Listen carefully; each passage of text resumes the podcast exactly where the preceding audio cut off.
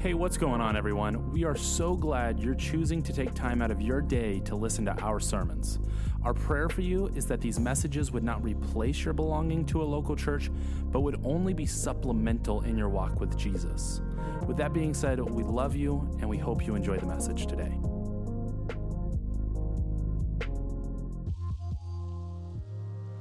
Yes, I will lift you high in the lowest valley. Yes, I will bless your name.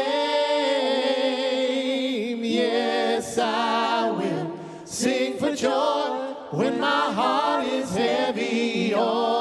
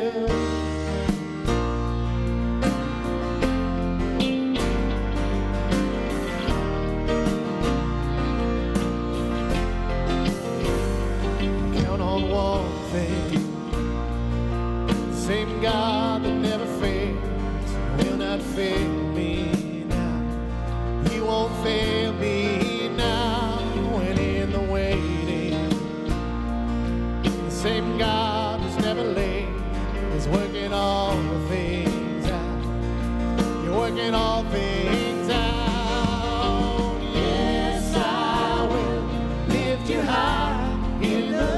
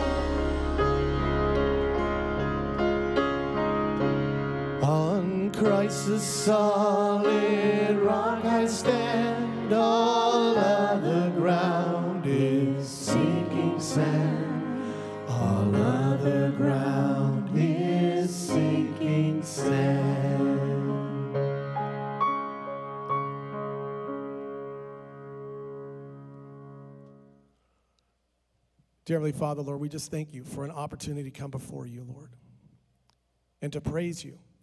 We know that you are a God to be exalted in all circumstances, Lord. So we pray that you would just move in our hearts today, Lord. Help us to feel your presence, Lord. We know that you're a God of hope, and you see all things, and you move in great and mighty ways, Lord. So we lift our burdens to you this morning, Lord, and we rely on the hope that is found in the solid rock of Christ Jesus. We exalt your name and know that you are going to work on our behalf. Behind all things, Lord, there is a purpose. So we thank you again just for an opportunity to rejoice in a brand new day, Lord, to lift our hearts up to you, Lord. And we look forward to how you're going to move this morning, Lord, and just give us your heart, Lord. Give us your eyes. Calm our spirits, Lord, and help us to be in your presence, held in your hand, knowing that you are the hope of the world, Lord. In your name we pray. Amen. Hey everyone, thank you so much for joining us today on SVCC Online.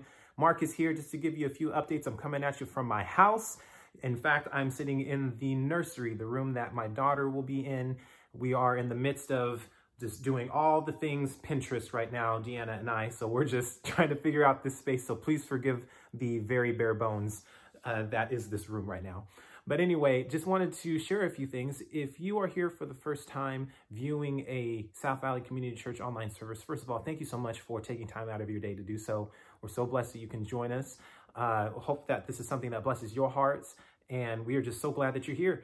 And for everyone, if you haven't done so already, please make sure that you follow us on our social media platforms. That's where a lot of our news gets shared and information and such. And so if you haven't done so, just go to our website, svcclemoore.org. And if you scroll down just a little bit, you'll see all the platforms that we have available between YouTube, Facebook, Instagram, and whatnot. And so you'll make sure to want to do that for sure to stay informed.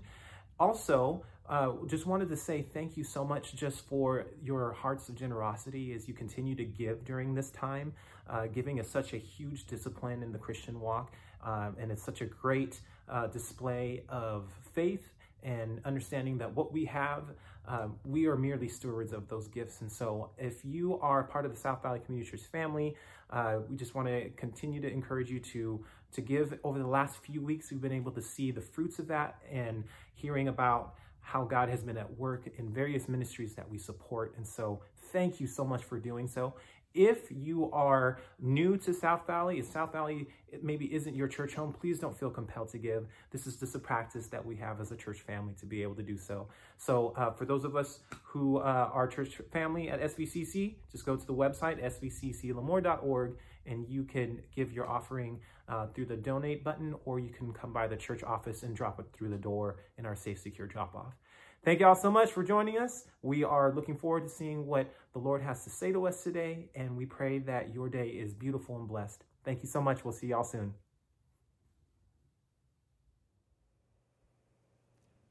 Hello, South Valley family. I cannot begin to tell you how much I miss seeing each and every one of you. Looking forward to this being over. Let's pray that it's soon, but until that time, we'll continue to worship the Lord in new and creative ways. A number of years ago, I believe it was 1996, actually, that's more than a number of years ago, I went to work one morning and feeling fine, no problems, but about mid morning, I was about to leave the shop, go on a service call to Five Points, about an hour drive, and I started feeling uh, a flutter in my heart, and then it felt like my heart was stopping. A little bit disconcerting, but I went ahead, left uh, in my service truck, and drove out for about an hour and was working on a tractor. But every time I would get up and, and stand up, I would feel like a, a rush of dizziness. And then I kept feeling my heart stop and start and flutter, and it was just began to concern me. So I went ahead and finished the job and called my boss, said, Hey, I'm going to go home. And, and I, I went home and checked with Teresa, and uh, we called a friend of ours who was a, a nurse uh, in our church, and uh, she came over, checked my pulse, uh, checked, checked me, uh, my blood pressure and whatnot, and she said, We need to get you to a doctor. well, now I'm getting a little more concerned, and so I went to my doctor. They got me right in, and he checked my pulse. And his next question was, Do you want me to call you an ambulance, or are you going to have your wife drive you to emergency in Hanford? I said, I'll save the $800 and uh, my wife drive me. I feel enough stress as it is. So, anyway, I go over there and they check me out and they they kind of gave me something that got everything back right. But of course, then you have to go through the, the whole uh, checkup. And anyway, I was assigned to take a, a, a stress test with a particular heart doctor. And I don't know if you've ever taken a stress test uh, before, but if it was ever fun, uh, all of the fun has leaked out of that. Uh, no fun in a stress test. They, they take you, uh, they take your shirt off, and then they put you all these little electrodes all over your front and your back, and they put you on a treadmill, and uh, begin to, to, to you begin to walk, and then it automatically picks up speed and picks up incline, and of course, then of course your man pride kicks in, and you go, "There's no way I'm going to ask them to stop or hit the stop button. I am going to do this and drop dead of a heart attack." Or they're going to finally call it off and recognize that I'm about to die of a heart attack. Anyway, went through this stress test and, and got it all taken care of, and turns out it was everything was fine. I was just, I think I was having a reaction to too much caffeine, too much coffee in my diet. So I tell you that story because I thought about that this week, and I think right now God's people are involved in, in, in a stress test. Um, God is checking your heart, checking my heart. How are you doing in these very stressful times that we're living in? It's a stress test, isn't it? Uh, U.S. News and World Report had an article several years ago about the mental stress that's in our nation today. There's a quote in that article from Dr. Randall Marshall, who is a director of the trauma studies in New York Psychiatric Institute. And here's what he said quote, We are having powerful and disabling problems. We are seeing a relapse in panic, in depression, and in psychosis, end quote. Well, folks, if that was true several years ago, how much more is it true today? Things have only gotten worse in the first half here of 2020. And unfortunately, followers of the Lord Jesus Christ really aren't much better at managing their stress than those who have no relationship with Him at all. I think we all need a stress reduction day. I read the story of a, of a, a man who came home uh, from work one day to find his home in absolute chaos. His three kids were safe, but they were outside playing in their pajamas. They were in the mud. Uh, there were containers in the front yard and uh, food containers and just strewn all over the place. The front door was wide open, air conditioner running full bore. And he went in the house deeply worried that he was going to find his wife ill or, or in some kind of danger. And when he went in, he found the, the downstairs television on almost full blast. The family room was in mayhem, toys, clothing scattered all over the floor. In the kitchen, there were dishes, breakfast food all over the counters, dog food, broken glass under the table. He quickly ran upstairs, jumping over all kinds of toys. And he runs into the bedroom, and remarkably, there is his wife laying in bed, covered up, relaxed, reading a book. He's relieved, of course, and he says, what, what happened here today? And she said to her husband with a peaceful smile, she said, You know how every day when you come home and you ask me, What on earth did I do today? He goes, Yeah. She says, Well, today I didn't do it. well, that's one way to reduce stress, at least for a day. Uh, one man put it this way if you're not absolutely distressed or depressed over the situation our world is in, you just aren't seeing things clearly. Listen, folks, I know our world is in, in increasing chaos. I know that. Our beloved nation has lost its spiritual and moral moorings upon which it was founded. I know the national debt is out of control. I know the traditional family, as God designed it to be, has been under attack for decades. I know the economy is about to collapse. But I also know that Jesus said in John 16 33 that in this world we would have tribulation. You're going to have problems. But he also said in that very same verse that in him we could have peace. And then he says, Be of good cheer because I have overcome. Now, if we could just hold on to that and just get the reality of that, can I really have good cheer? Can I really have good cheer in the midst of everything that's going on in our world? Now, if you need to pause the video right now and go find your Bibles, do that. Uh, I will be glad to wait for you. Go ahead and do that. I want you to have a Bible. Okay, you're back. Somebody once said that a Bible that's falling apart usually belongs to somebody who isn't. I think there's a lot of truth in that, that statement.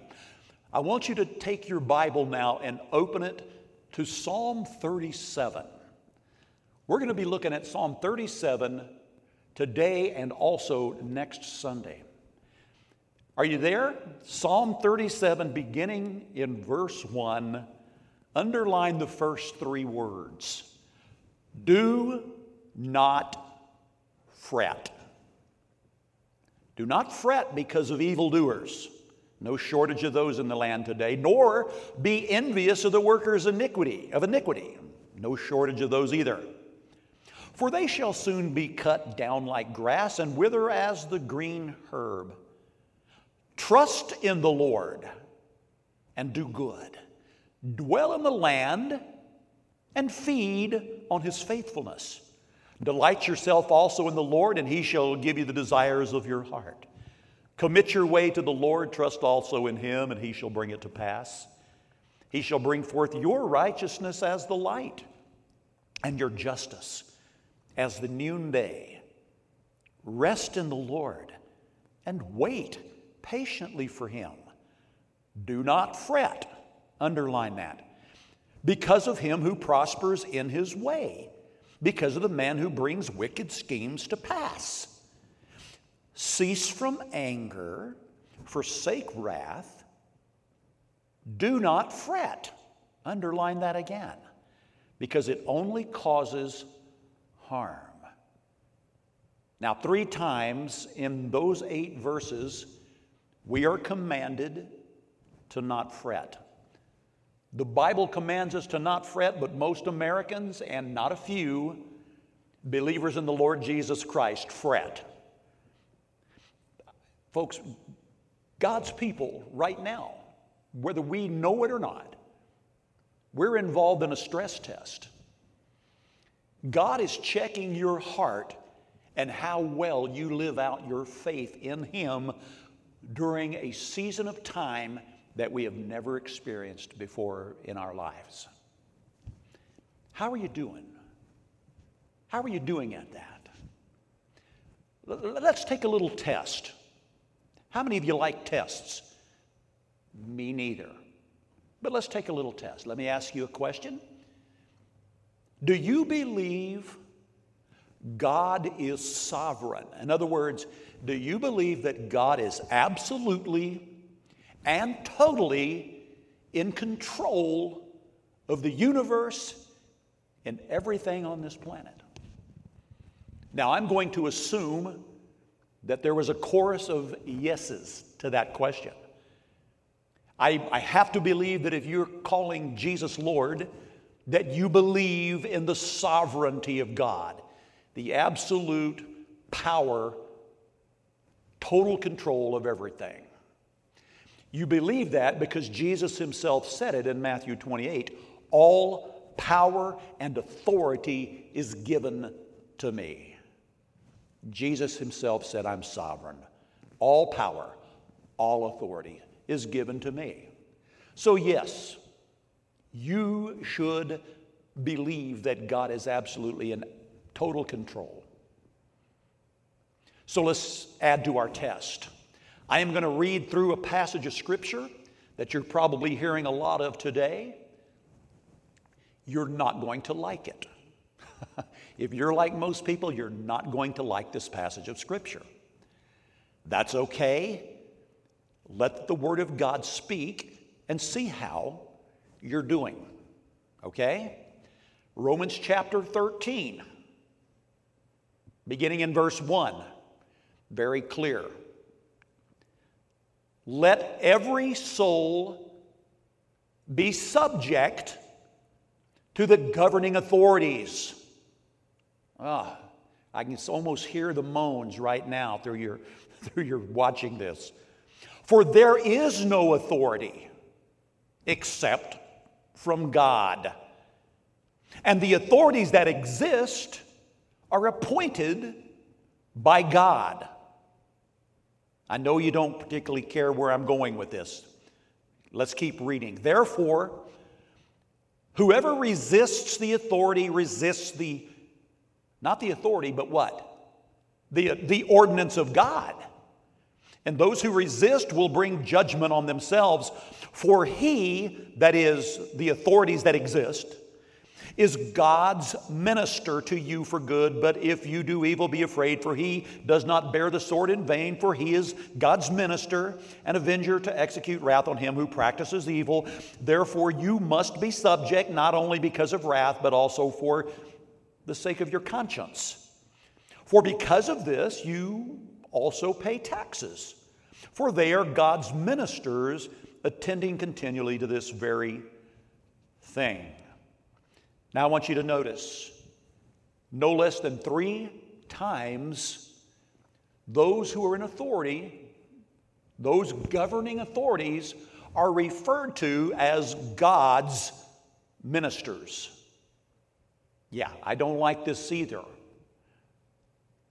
But think about this. In these verses that the Apostle Paul wrote, there are no qualifications tied to these verses. I mean, it doesn't say or even imply that our being subject to the governing authorities is contingent upon them doing everything the way we think it should be done. It's just not there. And I would remind you, when Paul wrote this, Nero was the ruler of the Roman Empire. If you don't know about Nero, this is the man who had his own mother assassinated five years into his rule. God appointed him? Yeah. According to the scriptures, there is no authority except what are appointed by God. Let me give you another illustration. You go all the way back to the Old Testament. Nebuchadnezzar, he attacks the two southern tribes, takes them captive.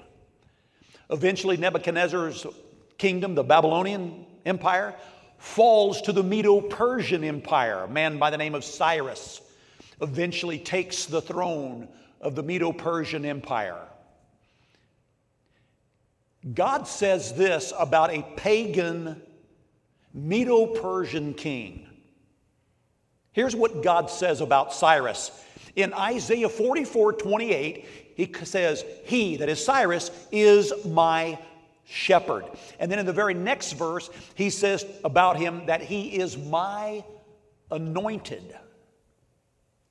Really? A pagan king is his shepherd, his anointed? Yeah. God moved the heart of a pagan king to make a decree in writing allowing the Jews that had been held in captivity to go back to Israel and begin to rebuild Jerusalem. Here's a passage of scripture for you. Write this down in the, in, a, in the margin, in the margin of Romans 13. Write this down Proverbs 21, verse 1. The king's heart is in the hand of the Lord. Like rivers of water, he turns it wherever he wishes. Is God sovereign? Is God sovereign, even over the governments of the world? Absolutely. David, another illustration. David was anointed by the prophet Samuel to be the next king of Israel. The first king, Saul, had violated God's clear word. God rejected him. Samuel goes and anoints David, but it didn't happen immediately.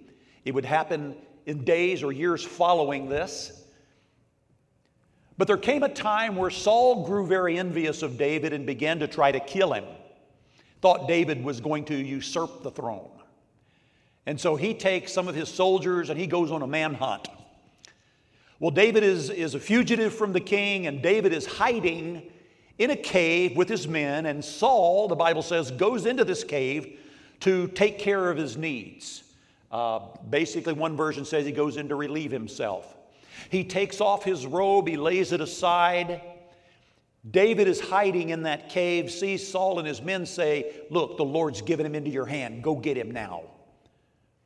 And David doesn't do that, but David goes and cuts a piece of his robe off And then when Saul leaves the cave, David's heart is smitten because he had cut that piece of the robe off. That was a very disrespectful thing to do to the king. And David told his men, I will not lift my hand against the Lord's anointed. Here was a man who was bent on killing David, but David would not lift his hand against the Lord's anointed and even felt convicted when he cut off a piece of his garment, which was a sign of disrespect for the man that God had appointed as king. Jesus stands before Pontius Pilate, won't even speak. He gets asked questions, he won't even speak, and Pilate kind of marvels at this. And Pilate says this to Jesus in, in John chapter 19. Pilate says to him, Are you not speaking to me? Do you not know that I have the power to crucify you and the power to release you? And Jesus answered, I love this.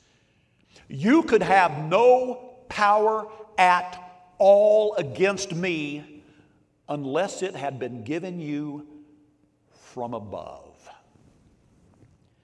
So, folks, it's clearly evident in Scripture that whether it's a godly king like David, or a pagan king like Cyrus, or a Roman governor, Pontius Pilate, they are placed there and they're given their authority by none other than God Himself. And you don't like that, and I have to admit I struggle with that too. But if you say you believe in the sovereignty of God, then the scriptures are clear that God is doing the appointing. Here's another test. Let's take it a step further. 1 Timothy chapter 2 verses 1 and 2. Therefore Paul writes, I exhort first of all that supplications, prayers, intercessions and the giving of thanks be made for all men. Here it is, for kings and all who are in authority. Why should we do this? That we may lead quiet, peaceable lives in all godliness and reverence. Now, unless I miss my guess, we probably criticize our governmental leaders more than we intercede for them. That's just a guess. But based on things I hear, I'm pretty sure that's true. So let me ask you again, how are you doing on this during this stress test? How is your heart checking out right now? Are you resisting what I'm saying? Or more importantly, what God's word is clearly saying? Are you given more to complaining about where we are as a nation rather than to pray to the sovereign God to move the hearts of those in authority in this land? Frankly, we might be in the very condition we're in because church people, Christian people, have not really been praying for people of authority in this land. Listen, we've been mandated to do things that inconvenience us, that frustrates us. But so far, as far as I can tell, none of us have been asked to violate clear mandates of God's word. We can still worship, just not at a building we prefer. And believe me when I tell you, nobody wants the doors to South Valley open more than the staff does, more than me especially. I miss you folks, and I mean that with all my heart. But, folks, we can still worship. We can still serve our Lord and King. We just have to be creative as to how that fleshes out but there's no lack of opportunities to serve Jesus. Even if it's on our knees, making prayers and supplication with thanksgiving for all men and the kings and all of those in authority. That's a service that we render unto our God. Nobody has mandated that we can't openly share our faith in Christ. So are you? Do we, do we like what's going on? I felt like using an expletive, but no, I won't. no, absolutely no. Don't like what's going on. Do you believe, and do I believe all of the hype that the media is pumping out? Of course not. But are you willing to submit to the sovereign hand of Almighty God and stop fretting about the things that inconvenience your life and that, frankly, you cannot change? Now, some of you right now are saying, Pastor Frank is a pacifist. I'm not a pacifist, not in the least. A week ago, last Saturday, I sat four hours in a CCW renewal class. Folks, I'm not a pacifist.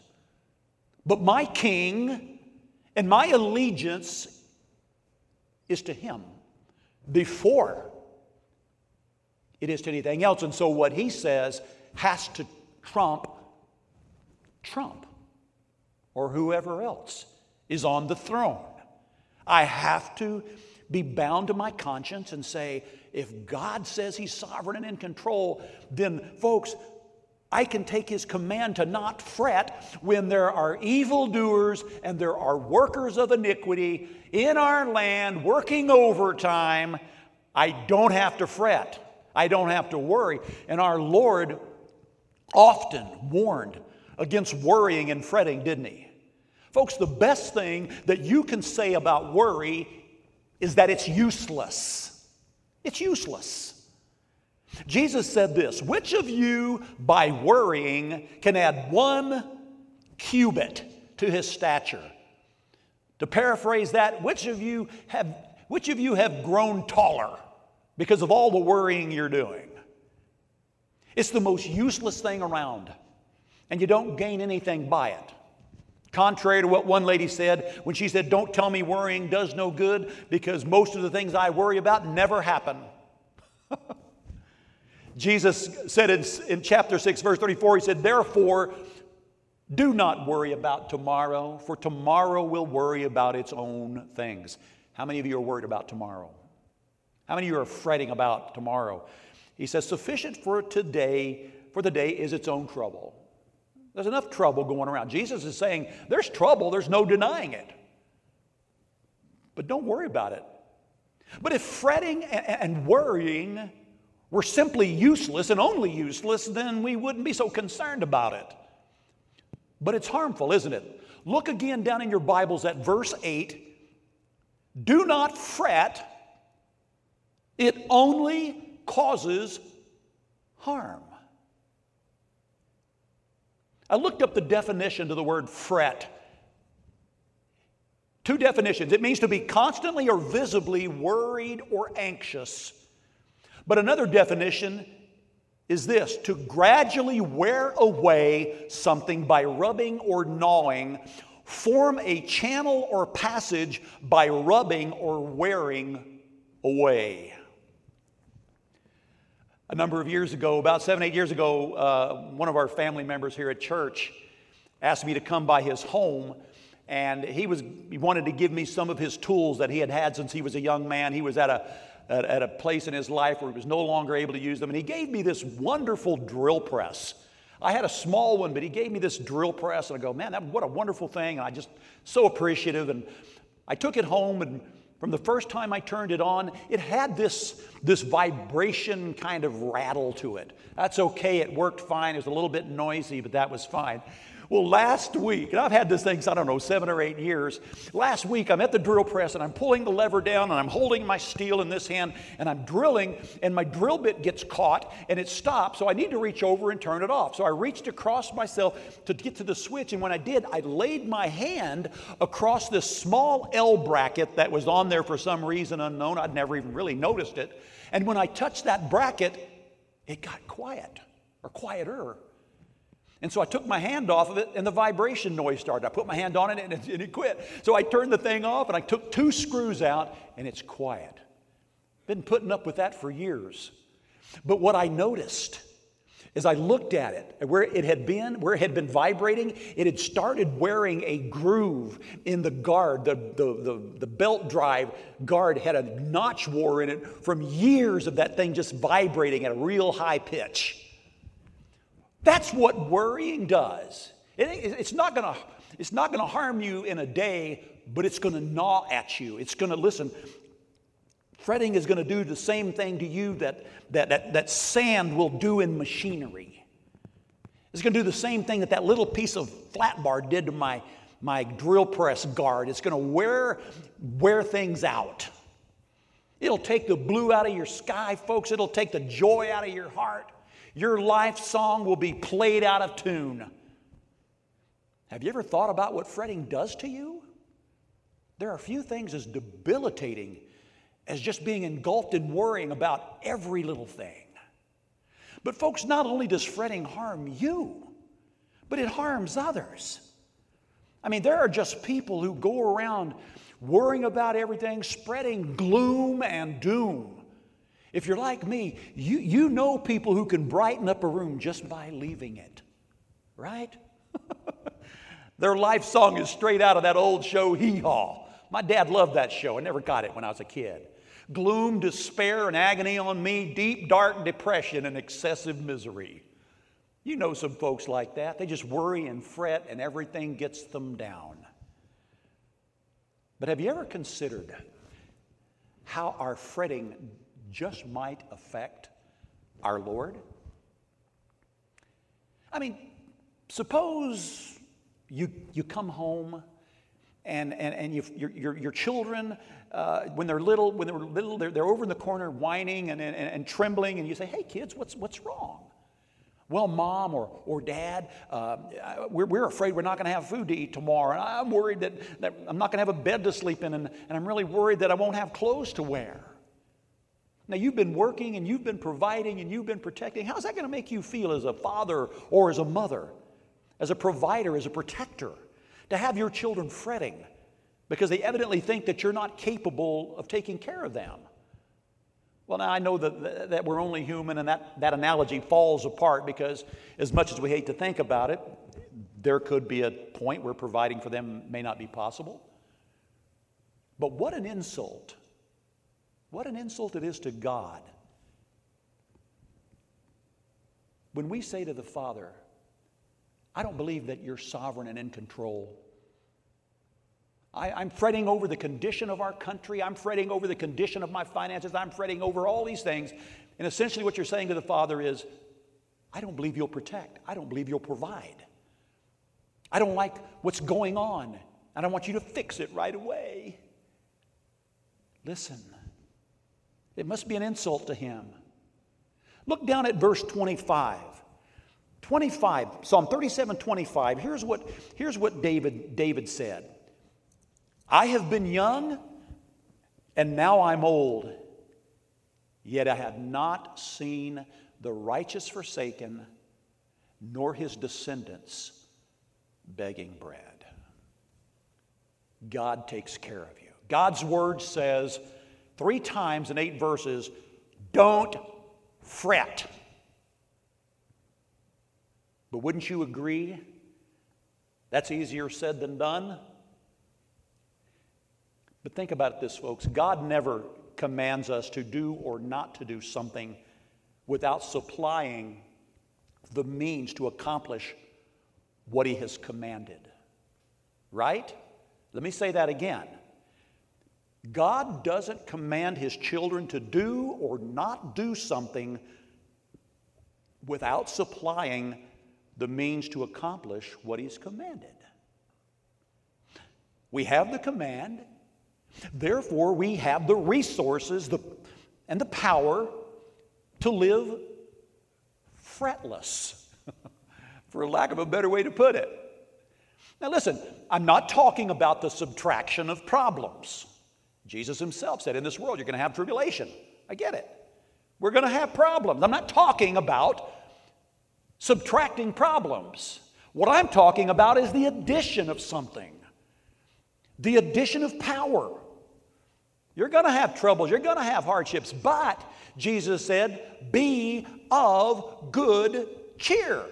Now, that's just a positive way of saying, don't fret, right? And then he says, I've overcome the world. I'm the victor here. You're not looking for victory from some governmental authority, are you? You're not going to find it. I'm the one who's overcome the world. And in these eight verses of Psalm 37, folks, there are four commands, and I want, and I want God's word to just settle these in your heart. Because some of you guys are, are very frustrated and angry from all of the worrying and all of the stress, and, and, and because things aren't going your way, you're beginning to lash out. And I want, as Colossians 3:16 says, I want the word of Christ to dwell in us richly. And I hope you'll let that happen as we look at Psalm 37. How to go from, from, from stressed to blessed. Point number one trust in the Lord when resources vanish. Trust in the Lord when resources vanish.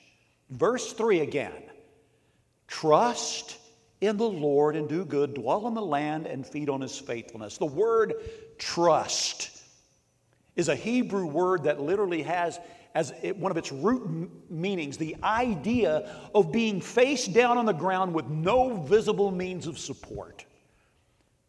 You know this. Being face down on the ground is one of the most vulnerable positions that we could ever find ourselves in. I mean, folks, sometimes life just pulls the rug out from under us and we go down. A financial or an emotional crisis knocks us to the ground. A pandemic, whether it's real or imagined, hits the world and it's like pulling the rug out from us. We find ourselves face down in an adverse situation. And instead of trusting God, we start looking for options to fix our situation immediately. There's got to be a way to correct this and get things back to the way I'm comfortable with them being. But, folks, I want to say this to you, and I hope you're listening to what I'm saying because it's true. Sometimes God puts us in a place where we don't have any options except to trust Him. Sometimes He puts us in a place where we don't have any options except to trust Him. David said this in Psalm 119, verse 71 It is good for me that I have been afflicted, that I might learn your statutes. David learned to trust God's word by going through hardships, by going through difficulties, by enduring a stress test. He said, It was good for me to go through that stress test because having gone through that, it, it taught me things about you and your word that I would, not have, I would not have known otherwise. That's how God taught Israel to trust. When God was bringing the children of Israel out of the land of Egypt into the promised land, Exodus 13, 17 says that when God brought them out, that He did not take them by the way of the Philistines, though that was near lest they see war and opt out to go back to Egypt. God wanted to bring them to a place where there really was not an option other than to do what He said. He leads them then into this sort of a cul de sac. The Bible says there were, there were mountains to both sides of them. Moses led them right to the edge of the Red Sea, mountains on both sides, and now the Pharaoh who let them go has changed his mind and he's in hot pursuit with his army and his horses and his chariots. And there's this cloud of dust trailing behind the children of Israel. And God tells Moses, Take the children of Israel, speak to them, and go forward. And, folks, that's exactly what they did. God opened up Riverbed Boulevard and led them through. But now think about this for a moment. Imagine them there at that point without the Pharaoh's army. What would they do? God said, Go forward. Well, no. We're not going mountain climbing. We're certainly, you know, we can't go across the water. We'll wait for a bridge or a boat, God. We're looking for better alternatives than the way you're leading. I don't, I don't like the way you're leading right now in our country, God. I don't like the people in charge. I don't like what's happening. I'm looking for better options. No. God says, go forward. There are times when we don't have any options, we don't have any alternatives, we just simply have to trust a sovereign, all powerful, all knowing, completely wise, completely loving Father. The Apostle Paul, he learned about trusting the Lord. Paul is imprisoned in Rome, possibly waiting a death sentence. And so he's taking that time while he's waiting for the, the trial and the sentence to come down, and he writes some letters. And he writes to the, to the Philippian believers. And in Philippians 4, beginning in verse 11, Paul says, Not that I speak in regard to need, for I have learned in whatever state I am to be content. And of course, I like to always add, Paul obviously never lived in California. Whatever state he's in, it wasn't the state of California. But he says this I know how to be abased, I know how to abound. Everywhere and in all things, I have learned both to be full and to be hungry, both to abound and to suffer need. Paul said, I've learned to be content. How do you, are you content? Be honest with yourself. You're, right now, you're shaking your head no, probably saying a few choice words no. How can we be content? The, the, the Greek word used here means to be self contained, not dependent upon any other resource except what I have on the, on the inside. Now, I, I didn't say Paul was self sufficient, I said he's self contained. And in the next verse, that's obvious. Verse 13 I can do all things through Christ who strengthens me. And Paul said, I've learned this. This is something he had to go to school for. He had to go to school and endure some stress tests to learn this. How did he get this kind of trust in God? By reading a book? No. He didn't get this kind of trust by listening to a sermon any more than you will learn it by listening to this message. How do you learn this kind of trust, folks? How do you do that? You learn it when you're hemmed in at the Red Sea and you're out of options. You learn it when you're in prison and chained to a Roman soldier. You learn it when you feel the world you grew up in is changing for the worse and there's nothing that you seem to can do about it but trust. There comes those times when we have nowhere to go except to the Lord. But folks, listen to me carefully. When you learn that Jesus is all you have, you'll learn that Jesus is enough. Paul is saying, I can do all things through Christ. He is simply saying, Jesus is all I need. I don't need to fret. I don't need to worry. Now look at verse 3 of Psalm 37 again. I love this. Trust in the Lord and do good. What that is, that is a, a way of countering what he said, don't fret in verse 1 over evildoers and over workers of iniquity. There are people who are working for the demise of our nation, no question. So, what am I going to do? Am I going to do evil and become hateful and become vengeful and write ugly letters? And am I going to protest and riot? No, trust in the Lord and do good. Now, more often than not, when people fret and worry, they tend to either close down, just sort of check out, kind of withdraw, or they become angry and frustrated and belligerent and they lash out. I know this is the case because I've gotten the text messages and I've gotten the phone calls, and just today I was, it was implied that I have no backbone. That's just not true. But that's how people respond. But he says here, trust in the Lord and do good. Don't add to the problems by becoming hateful and vengeful and belligerent and arrogant and angry. No. That doesn't, all he does, and he said it in verse 8, when you, when you fret, it only does harm. Relationships have been harmed. because, you're, because so many people are lashing out at one another. And ironically, those who've been the recipients of the wonderful grace of God become the most graceless when things are not done according to their liking.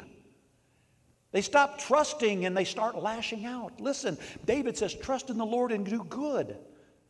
Think about it. When facing stressful times, you can fret and worry and in frustration lash out at others, or you can take the Red Sea option and trust God in the midst of the trouble and choose to do good. That's the best function. Stay active in serving our Lord. That's not being mandated against. Worshiping the Lord has not been mandated against. Sit around and fret? No way. Go out and do good. Trust in the Lord. Do good. Don't close down. Don't withdraw. Don't become frustrated. Don't lash out. God's command, not suggestion, is don't fret. You ever thought about how many times the Bible tells us that God will meet our needs? He says, Trust in the Lord and do good. Look at this. Dwell in the land and feed on his faithfulness. Let me ask you a question. What are you regularly feeding your mind on these days? All of the negative media sludge that's pumped into our living rooms? All of the Facebook posts that criticize the way pastors are leading or not leading? Are you feeding your mind on those things?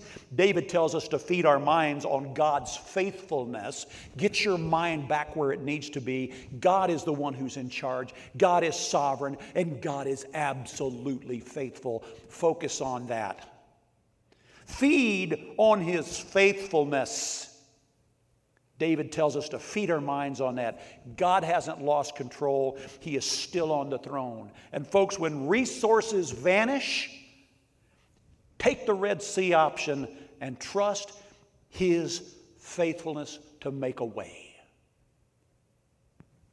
Over and over again, the Bible tells us He's going to take care of us. Here is a great stress reduction principle.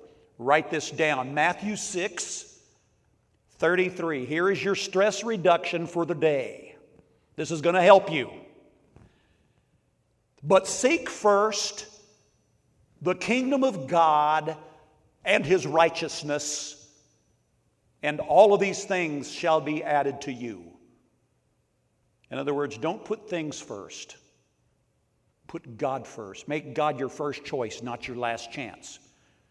Now, why does Jesus say that? Why does he say, Seek first the kingdom of God and his righteousness, and all these things shall be added to you? Why does he say that? So we can have provision? Are we to seek the kingdom of first so we can have provision? Is that what he's saying? No, that's not what he's saying. You probably have food and clothing if you didn't trust the Lord. Most people have food. Most people have clothes. Most people have a house to live in, and, and they don't trust the Lord. That's not what Jesus is saying. Why is God telling you and I, His children, to seek first the kingdom of God and His righteousness? Well, Jesus gives us the answer. There's no reason to guess at it. That's a test for stress. Here's the answer it's so you won't be like unbelievers. He says, because after these things do the Gentiles seek. That's what occupies the minds of the lost. That's what they're thinking about night and day. Jesus says, Listen, you trust me. You let me take care of those things so you can serve me. And this is essentially what David is saying in Psalm 37, isn't it? Trust God, do good. Rest your otherwise fretful life in his faithfulness. Paul said, I have learned. I've learned in whatever state I am therewith to be content. This stress test is testing you on that very thing, isn't it? Because there are evildoers, there are those who are working iniquity in our land. There is no question about it.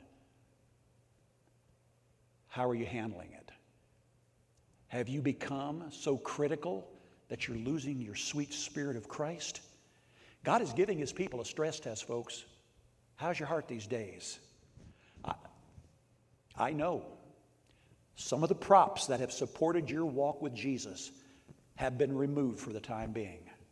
You've been inconvenienced, to say the least. You're having to be creative in regards to your times of worship.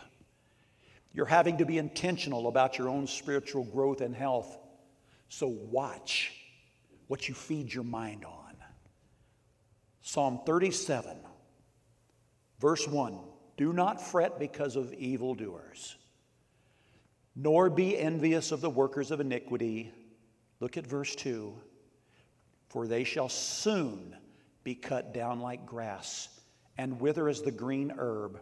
In other words, David is saying, Relax, God's got this. Trust in the Lord and do good, dwell in the land, feed on his faithfulness. Folks, that is one of the commands found here in Psalm 37. I know it was a tough message to swallow, it was a tough one to study. But, folks, there are three more commands that are in, going to encourage your heart. And we're going to look at those next week. Father, right now, I pray that your spirit is just melting the hearts of the, the frustrated, those who have become so worried and agitated and critical, that, Father, they would, by the grace of God, find your grace sufficient and then become gracious themselves. We're in this together. Your people don't need to, to take pop shots at one another. We're in this together, Father. May we find you to be sufficient for all of our needs. May we lean on your faithfulness during this crazy time. For God, we believe you're on the throne, and nothing that's transpired in the last five or six months has surprised you at all. And so it's with confidence and it's with joy that we face tomorrow. Because, like it or not, it is a day, Lord, that you have made. Therefore, we will rejoice and will be glad in that day. We ask these things in Christ's name. Amen. May the Lord bless you. I hope you have a good and godly week. Please join me next week for part two of Too Blessed to Be Stressed. God bless you.